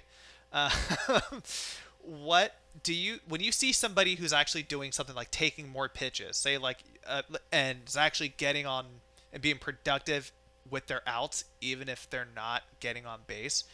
Do you seek out and be like, hey, what are you doing? Or do you see other teammates that are doing that, and does that actually become an effective trait, really? I mean, I mean, what, what, what if, I, will take this one real quick before you. Sorry, Tyler. I just got very excited. Um, my, what when I played, I was the ninth hitter in high school and and and uh, the end of my Babe Ruth. I was always the ninth hitter because I wasn't that great of an of an accurate hitter. I could bomb the ball, but not very often. Um, like a lot of doubles, and I hit like 270 in high school, which is not good for a high school player. Normally, high school players hit like upper 350s. It's just hitters are better, pitchers are worse in high school. It's just kind of how it is. Um, so I, you know, I was at the bottom of the lineup, but I had speed, so I hit ninth. I always, always asked the guys in front of me, "What are you seeing?" Like always, like like after the first inning, let's say for some reason, like you know, we go one, two, three out, and then we go out of the field and we come back. I'll go up to the, the one, two, three hitter, and be like, "Hey, what were you guys seeing out there?" Just so like I know when I'm coming up. Oh, you know, he's throwing a lot of fastballs, throwing them out of the zone. Um, his two seamer uh, moves a little bit, and you could see it but not to the last minute. So kind of look for that. I'm like, okay, cool. So if I see a two seamer, then it's gonna move. So be prepared to do that. And like things like that. Like that's just what a good hitter should be doing in general. I, I, I don't know. What do you? What? I don't know. How? I guess softball might be. I mean, it's probably the same thing, right? No, no. Yeah, it was exactly the same. I mean, I, so I, I was usually number two, and the opposite. So we're, we're early on, but because I was I would bunt a lot. I was left-handed, so. um, but no, I mean, absolutely. If you're not asking what's being seen, I mean, like, why wouldn't yeah. you? That just seems kind of kind of a natural thing to do. I mean, um, and especially from the angle you're at, you're not necessarily seeing the movement, and there's a lot more in baseball than there is in softball. But softball is more yeah. kind of up and down movement. But um, you know, or you know, it's it's more are they going more outside, inside towards the end of pitches too. Um, but yeah, and I think as far as you know, when when girls would maybe they'd strike out or they'd ground out or whatever, but if it was after, especially in softball, after seven or eight pitches, I mean, you're not booing at that certainly because that's that's a lot of pitches um, particularly in softball. There's a lot of you're doing the t- you're doing the rest of the team so, a favor too if you if you eat if you eat up those pitches because yeah. then it's like okay cool and and mm-hmm. yeah and other little things like hey what's hitting the zone like oh his his two seamer is hitting the zone so be prepared to swing at that oh he threw me two sliders and all of them were on the outside it's just like oh okay all right these are like little things to think about. Yeah, yeah, it's it's definitely that's a good point. Bringing up of um, helping your teammates out, and I think if from a mindset perspective, if you're not just kind of one, two, threeing each girl or each guy going down, and you're throwing all these pitches and kind of having to bring everything out of your toolkit early, that yeah, gets in your head totally. a little bit. You've showed them everything. It's like to what now? Yep, got all your cards. I love this. This was an awesome cop hearing this. It's like just yeah. This is great. this is the most like actual like down to like the the nitty gritty like baseball talk that we've had. Like uh, uh, it's been a lot of like uh, a lot of fandom talk uh, since since now. That was actually like it, you know it felt like we were in a dugout. Um, all right, what's your what's your second one, Tyler? Um, another really basic one, but don't leave men on. Um, I, I think on average the A's are we're not really bad in the league, but I think we're leaving seven to oh eight on um, each game, and we just can't do that. Yeah, you, you just can't do that. We we got to bring people around. Um, you know, each each person in the lineup has a job, and if somebody's on base, it's to get to get them in or to get them moving at least.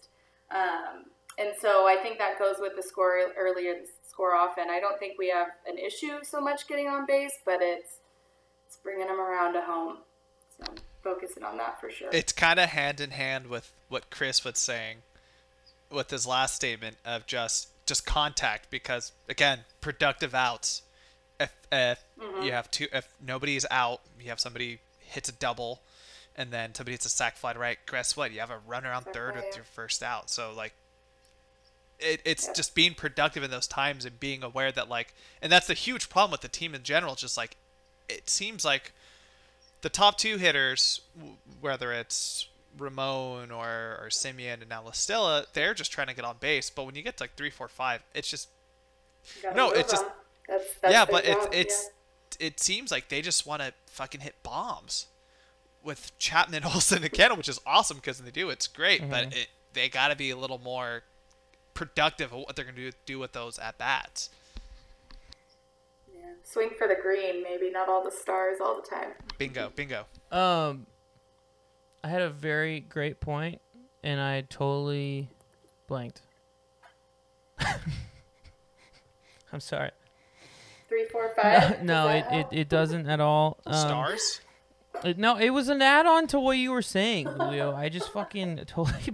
well, I was looking up research for my point next, and uh, you know, it's a it was just a classic narcissism move. I just zoned out what you were saying and was thinking about what I w- was going to talk about, and I apologize.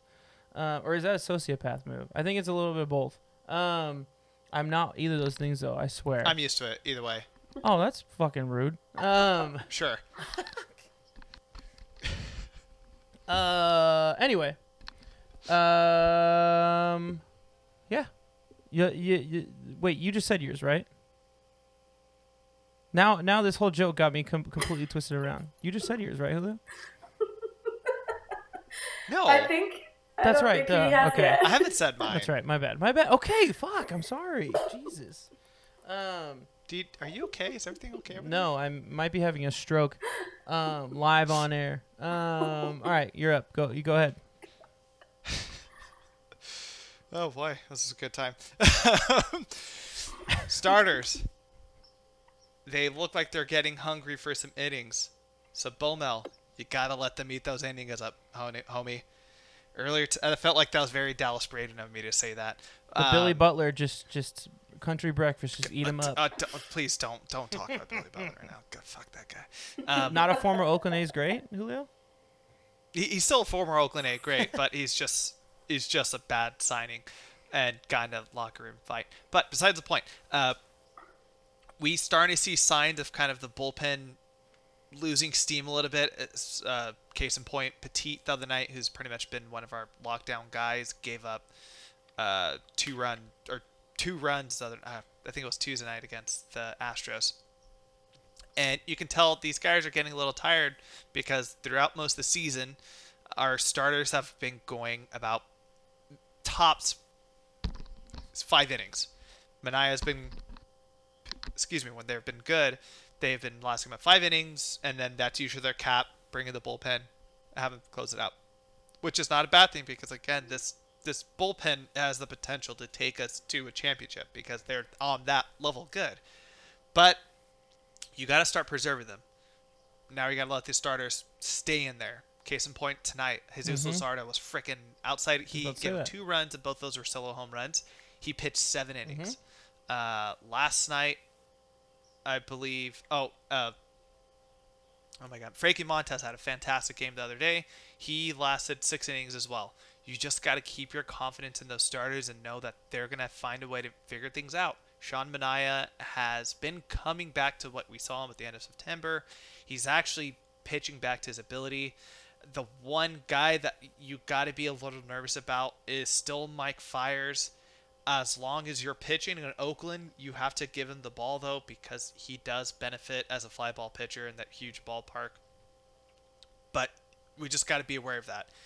Don't be so uh, trigger happy to start warming up your bullpen when you seeing a guy on second and it's the, the fifth Yeah. inning because the fact is like we got to preserve these guys. There's gonna be a point where if we're gonna be a do or die bullpen game, what happens if Fiers blows up and you're No gonna have pun to bring in your bullpen who's yeah there you go uh, and what happens if he blows up in a playoff game and your bullpen's been shot because you threw them out the game before or the days before so preserving it be confident with your pitch with your starters let them pitch deep we're starting to see that trend so hopefully it continues Yeah. Uh, in, even my boy Chris Bassitt did uh, in his last start seven innings. Just saying.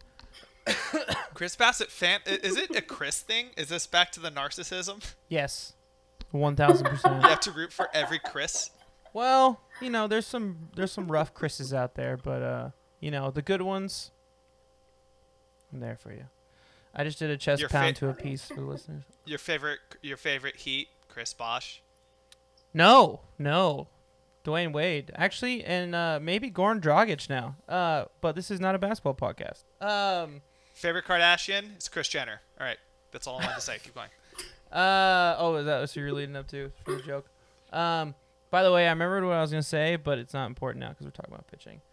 Yeah, I mean, I can't, I couldn't agree more. Especially like, especially with again, we're gonna preview the schedule in a couple minutes.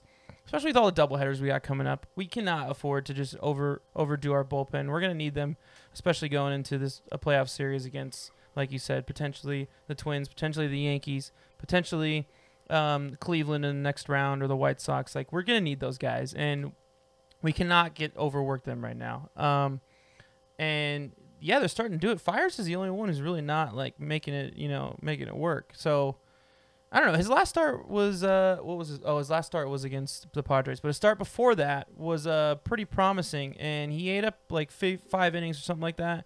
You'd like him to go six or more, but um, it was it was decent, and and um, as long as we can get to seven, as long as we can get to uh, me and Julio's now favorite um, um, bullpen guys, uh, uh, Diekman, Soria, and Hendriks. Um, you know, we, we, we feel we feel confident in that. All right, cool. Um, we'll go on to mine then. I didn't know if you wanted to add anything, Tyler, but that sounds good. Oh, sorry, no. I was trying to look up a. Fi- I was looking up a fire stat. No, not not Uh, you, We were we Yeah, were being narcissistic, Chris. not you, Julio. You narcissist. I said Tyler, not Oh, well, uh, Julio.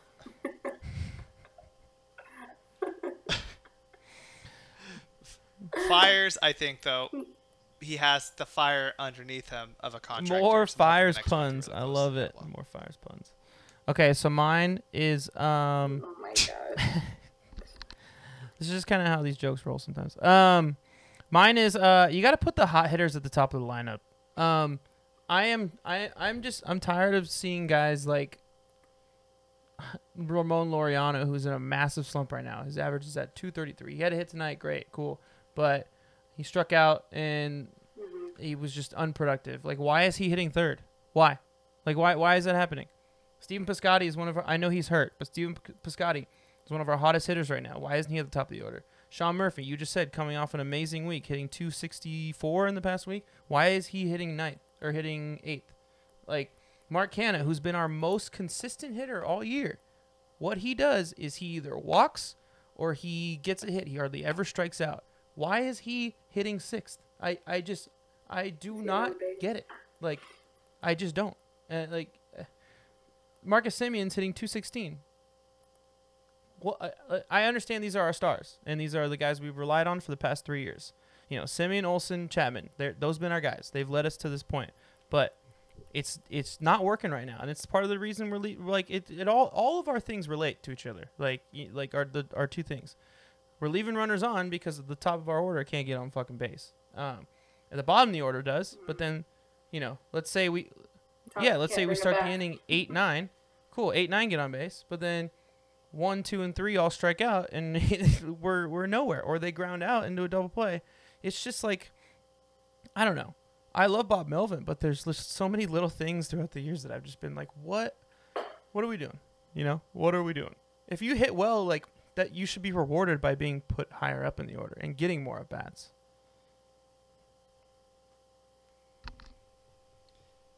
Yeah, it's especially I, I, after you like you brought up like, hey, why not move up Sean Murphy? That'd be kind of awesome because he has been kind of touted more as an offensive catcher than he was a defensive catcher coming up. So if you put him more in that lineup, uh, higher in that lineup, then why not? And especially now that we have the security of a leadoff hitter for now, knock on wood, if you're with me, of Tommy La Stella hitting one two pretty much every day for the rest of the season, then why that gives you more flexibility. Yeah. Why don't you do that? Sean Murphy was actually also known for his arm, just to be uh, fair. So it- it wasn't like completely not known for his defense. Just want to throw that out there. Sorry, go ahead, Tyler. Yeah, I think the MLB in general is really weird about their lineups. Like, they're set almost like their their starters are on the field. They don't move them around as much. They're not as flexible as they should be. Maybe in the the lower, the seven, eight, nine, they move that around. But I feel like I don't see a lot of movement in the one, two, three, four. They kind of stick people there and, and don't move them. So I'd agree with you, Chris. Is you know you should be if you're hitting, you should be in a better spot. If you're doing if you're doing the job and doing what you're supposed to be doing at bat, put them up higher. The only it shouldn't shouldn't be set. no, it's like it's like reward. Like, hey, you did a great job. Here's a piece of candy. You're gonna be hitting in the two hole now, like the most productive spot in the lineup. The only manager who really is progressive with their lineup in that sense is Joe Maddon, and that's kind of been his shtick hmm. for a while. Like he put like Rizzo or or Bryant lead off into the season. There's one game where he put Pujols lead off just to kind of figure it out. It's like I understand we're in playoff contention, but that doesn't mean that you should at least figure some stuff out with this lineup. My my my. Th- yeah, we, we have enough games, I think, until playoffs. Yeah, but my thing is, especially with the a sixty game bit. season when you like you can't afford it and like these guys have been in season long slumps so far like so let's just use the high hitters now like you're getting paid several million dollars a year to make these decisions like why aren't you making them like I don't, who gives a shit about tradition like i don't know it's just it's just frustrating so anyway those are things that we need to Do you focus think- on Um, do you think some of the it's now it's becoming more of a public thing? yeah Do you think some of the struggles with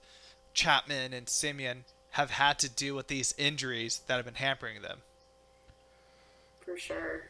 Isn't didn't Chapman go like ten or ten for eleven? He, He- didn't yeah, get he on, sh- or hella strikeouts. Yeah, he struck out like like a like ton. five straight at bats. He struck out, and then Marcus has hasn't his bat hasn't been there too much. He's still cracking home runs though, man. So it's really hard to like. So when he when he's going on Sports Center with like you know three with like two home runs a week, you know I'm not saying that's actually how it is, but you know like two home runs a week, you're kind of like oh shit, like that's you only see things like that. So I don't know. I mean, yeah, I mean I think I think it's definitely the in, the nagging injuries. But what's Olson's case? Because Olson hasn't been injured. I don't think he's just never been Yeah. a great like average hitter. He had a better average than Matt Chapman last year. Like I think it was like by like 30 points. Well, he was he didn't play. f- He didn't. Didn't he Yeah, come exactly. in later? Oh, that's right. Jerk. Well, all right. Well, all right. small sample size, but he had just as many home runs. Trying to hate on Olson. You can't hate on those beautiful eyes. Chris.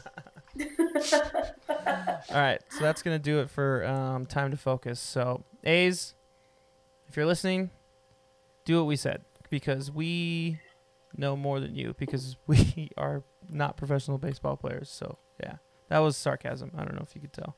Um, all right, so let's uh let's preview the coming week, shall we? Let's do it. So, tomorrow or today, if you're listening to it the day this comes out, um, we play the Astros for the final game of this random, weird five game series. Um, it's a day game tomorrow, 1240. Um, and then uh, we play a very interesting four game series against the Texas Rangers on the 11th at 5 p.m. Um, this is out in Arlington, not Dallas. Remember Julio? Um, we have one of two doubleheaders this week on Saturday. First game's at 2:05. Next game we played right after that around three o'clock, and then on the 13th, um, 11:35 day game against the Rangers. Monday, the second doubleheader we were talking about. Remember, folks, there's a lot of doubleheaders coming up. Um, we still have one more, uh, one more, but th- Three three total, but one after this week. yeah, and you said, and Julio, you said that last one, Slusser was talking about how they might, you know, if they have enough, if they're, what's the word I'm looking for? If they hit their magic number by then, they might even not even play the doubleheader. Yeah, if there's no would be pointless. yeah, if if there's no like if it doesn't affect the rankings or anything, that just say F it. Yeah. Just don't do it. And they would only play one game, or they just, yeah, they'd only just play one game. Just the regular game that was already scheduled. Yeah. Okay. Um. Anyway, the 14th, that is uh two o'clock for the first pitch or for the first game, and then shortly after that, and then 15th and 16th against the Rockies, um, five o'clock on the 15th, uh, 12 o'clock on the 16th. A lot of away games, huh? We're all away, huh? Except for tomorrow. Yeah, and it it's gonna be nice because after this series, you're not leaving California, or this week you're not leaving California for the rest of the week. You got a pretty nice schedule with the Giants across the Bay, Dodgers. Ooh, maybe I'll just go to. We should go crash them at Dodger Stadium. Just go wave at their buses or something. Oh, dude, Seattle. we should go up to uh, we should go up to Griffith Park. There's a little hill where you can kind of like peek into the stadium. Ooh, maybe. Cool. That would be cool. But um, yeah, go get to see Texas one last time. Hopefully, I don't I haven't seen the pitcher layouts yet, but yeah, Texas is Texas. They've regressed. They've regressed pretty hard after what was a kind of a progressive season last year from the rotation. yeah, Hey, but don't don't count out that's your good point. Competition. good point. Um, Eating my words. Thank you very much. um, and then I mean the Mariners are still in a playoff hunt, so that's going to be an interesting little series with them. So I mean, and the Rockies, like you like you alluded to earlier in the podcast. Yeah, I mean it's going to be interesting.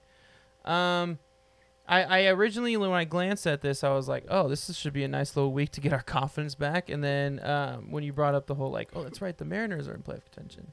I was like, oh shit, that's this, this might be a little bit different. But we've played pretty well against them so far. Um, yeah, there's Yeah. they've they've played them well. I mean, we swept It's- them at the beginning of the season. it's That's right. We only had technically the one. We swept them at the, the first the first uh, series of the season. It's just I haven't watched enough Mariner games to know like what's really made them become a playoff contending team. I know Marco Gonzalez has actually Yeah. stepped up. Um, Kyle Lewis is like one of the rookie of the year nominees for the AL. But it's like I don't I don't know what else they do good. Is it just is it luck? Is it just the rest of the teams that they're playing, like the Yeah. Angels and and That's what I was gonna say. What's their schedule? yeah, look maybe they just got really hot against some bad, pretty bad teams right now. I mean, maybe uh, they just traded away their like best pitcher, starting pitcher too. So like, they played the Angels. They played the Padres. This I mean, they have a August. similar schedule to us because they're in our division and they play the NL West because of the situation this year. So I don't know. Yeah, I don't know. Uh, all right, let's pick our essential tailgate tool of the week. Um, again, Tyler as the guest, you may go first. So I think I'm doing this right. When I first saw this, Chris, I'm not gonna lie. I thought you were talking about like a literal tailgate. I mean, if that's what you got, let's do it. So if that's what you got, let's do it. Yeah, I brought. I got a spatula. Um, you can use it for so many things. You know, maybe you can make it as a toy. Um, I was like, okay, cute, like it, but okay. Um, no, I'm going to go. So with my player of the week, Khris Davis, I just really, really Mhm. am rooting for him. I want to see him do well. I really hope that he carries these hits that he has. Um, you know, we're talking about the double headers, so we have a lot more chances just in the next week, um, more than normal, to get at bat if they put him in there in the DH role. But um, I'd really like to see him have a good September and really Yeah. finish it out strong and go into the playoffs hot. he's uh he's been our pick a couple times. I think Julio, he was yours two weeks in a row, wasn't he? Something like that. But if anything, um, I know Sean Manaea's kind of been in the same boat. Yeah. And like the third time around, it worked. So like Third time's a fingers crossed. charm. Yeah. So Tyler Tyler right. being on the show is like what it's gonna get him back into the playing form. There you go. Especially playing against the Rangers. All We know how much he loves playing against them. Yeah, put it out. Oh the yeah, universe. and in Arlington, his home ballpark. He loves to do it, even though he doesn't. It's not the same ballpark, but whatever. All right, Julio, what's yours? Um, I'm gonna go with our dude out of the pack, Mac. Pronouncing it right. You're welcome, Chris. Uh, more so, we don't know the seriousness if some of the injuries are going to be. Well, we know Piscotty's pretty light. He's just got a cortisone shot today. He's going to be missing a couple games. Uh, Chapman, we don't know how long, but the expectation is he's at least not going to be coming back until at least the Texas series, but we'll see what happens.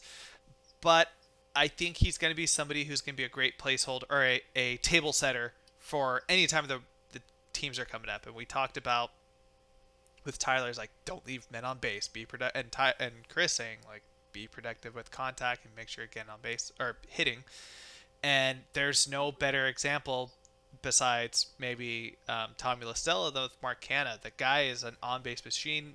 He just walks, walks, walks, walks. And we're at the point of the season where we're hoping the hitters are kind of figured out like he is onto something. Same thing with Tommy La Stella, that they can kind of pick up on it. And on top of that, I think if the other two guys I mentioned with Piscotty and Chapman, their injuries are going to be something that are going to be hampering them and they'll be out of lineup, he's going to be the person to pick up that burden. And I hope this is the time where he really steps it up to be like the fan favorite and why we love him so much and he shows it over the next week. I like it. I dig it a lot. Yes, we can. Now. Yeah. Um, and this is gonna be a good segue into mine because I don't fucking I don't know who to pick anymore. Um, so I was originally gonna pick Tommy La Stella because the last time I looked at his batting Pick 'em. average, which I didn't pick, I didn't look at today. I looked at two days ago. It was not good. It was 267. And then you just told me that he's been hitting well, so I looked at his batting average, and he has. He's been hitting two, 275. So I'm like, fuck, I can't pick Tommy La Stella because everything I was gonna say about him would be irrelevant now. I was gonna say like we just got him. He hasn't been hitting well. He needs to get out of his slump, and he needs. And you know, I was thinking back to the at bat that I was talking about earlier. Like I saw him just watch two strikes that were like right in in the the edge of the zone, and he just watched them go and swing at him. So that picks out the fucking door. Um, my second one was gonna be Mark Canha for all the reasons you just said because Piscotty's out and he's gonna have to play right field and he's gonna be We've been doing that a lot. I lately. know it's so frustrating. Um, and and you know, for all the things you said, he's gonna be a really like important piece in the middle of the lineup. He, this is why we love him so much. He's always been Mr. Reliable for the past. I, mean, he's been here as long as Semien, so like the past five years, he's always just like randomly come out of nowhere and just had these insane streaks and just like, and he did it so well last year and played so well defensively last year that it, it got him a, a starting spot in left field on our team, a regular starting spot instead of being like a role player, which he was the first couple years. Um, so instead, I'm gonna pick.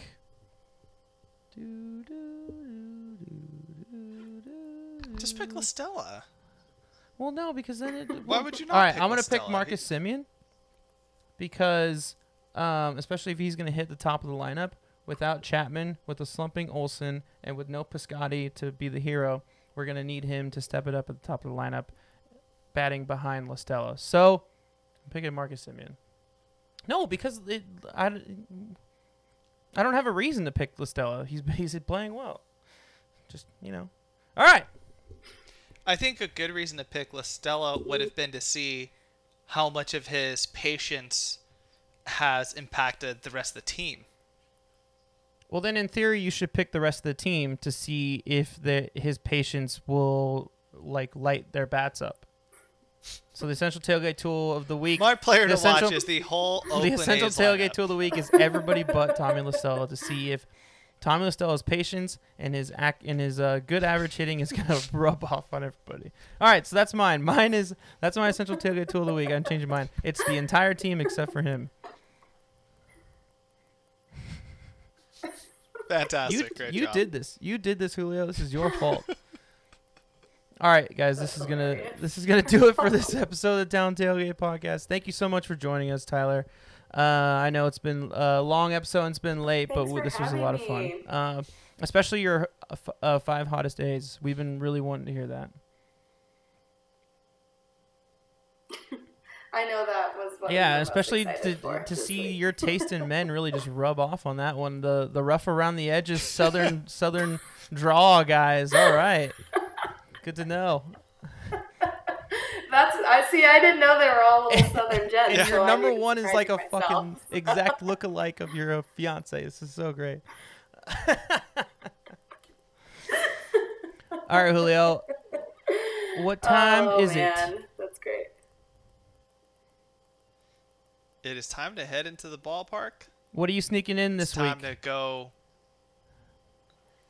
Um, well, it's great because Tyler's actually got like a pretty big jacket, so we're gonna sneak in a couple tall cans in there. Um, we're gonna we're gonna bring for the people, so I'm gonna bring in some claws on myself, and then we'll bring in a couple Lagunitas in her jacket, and make sure nobody. So, funny thing about random fact before we end this, Tyler McAvenna, um, this might incriminate her, but whatever, is a expert at sneaking in booze into stadiums after tailgates. So she would be the one we should take advice from the most. You and your dad, you and your dad are very good at this. Oh, we have brought in our fair share of fireball, that's for sure. All right, let's pack up the gear. Let's head in. The game is starting. Thank you for listening, everybody, and we will see you next week. Peace. Let's go, Oakland.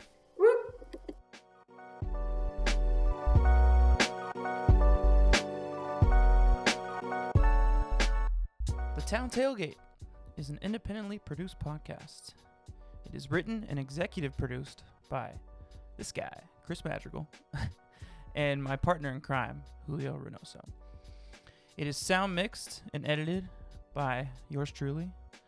Social media management and marketing is run by, once again, my partner, Julio Reynoso.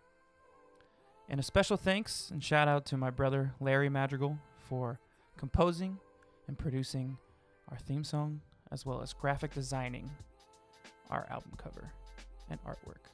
Thank you so much for listening, everybody. Please tune in next week. Please subscribe. And last but not least, as we always say, let's go, Oakland.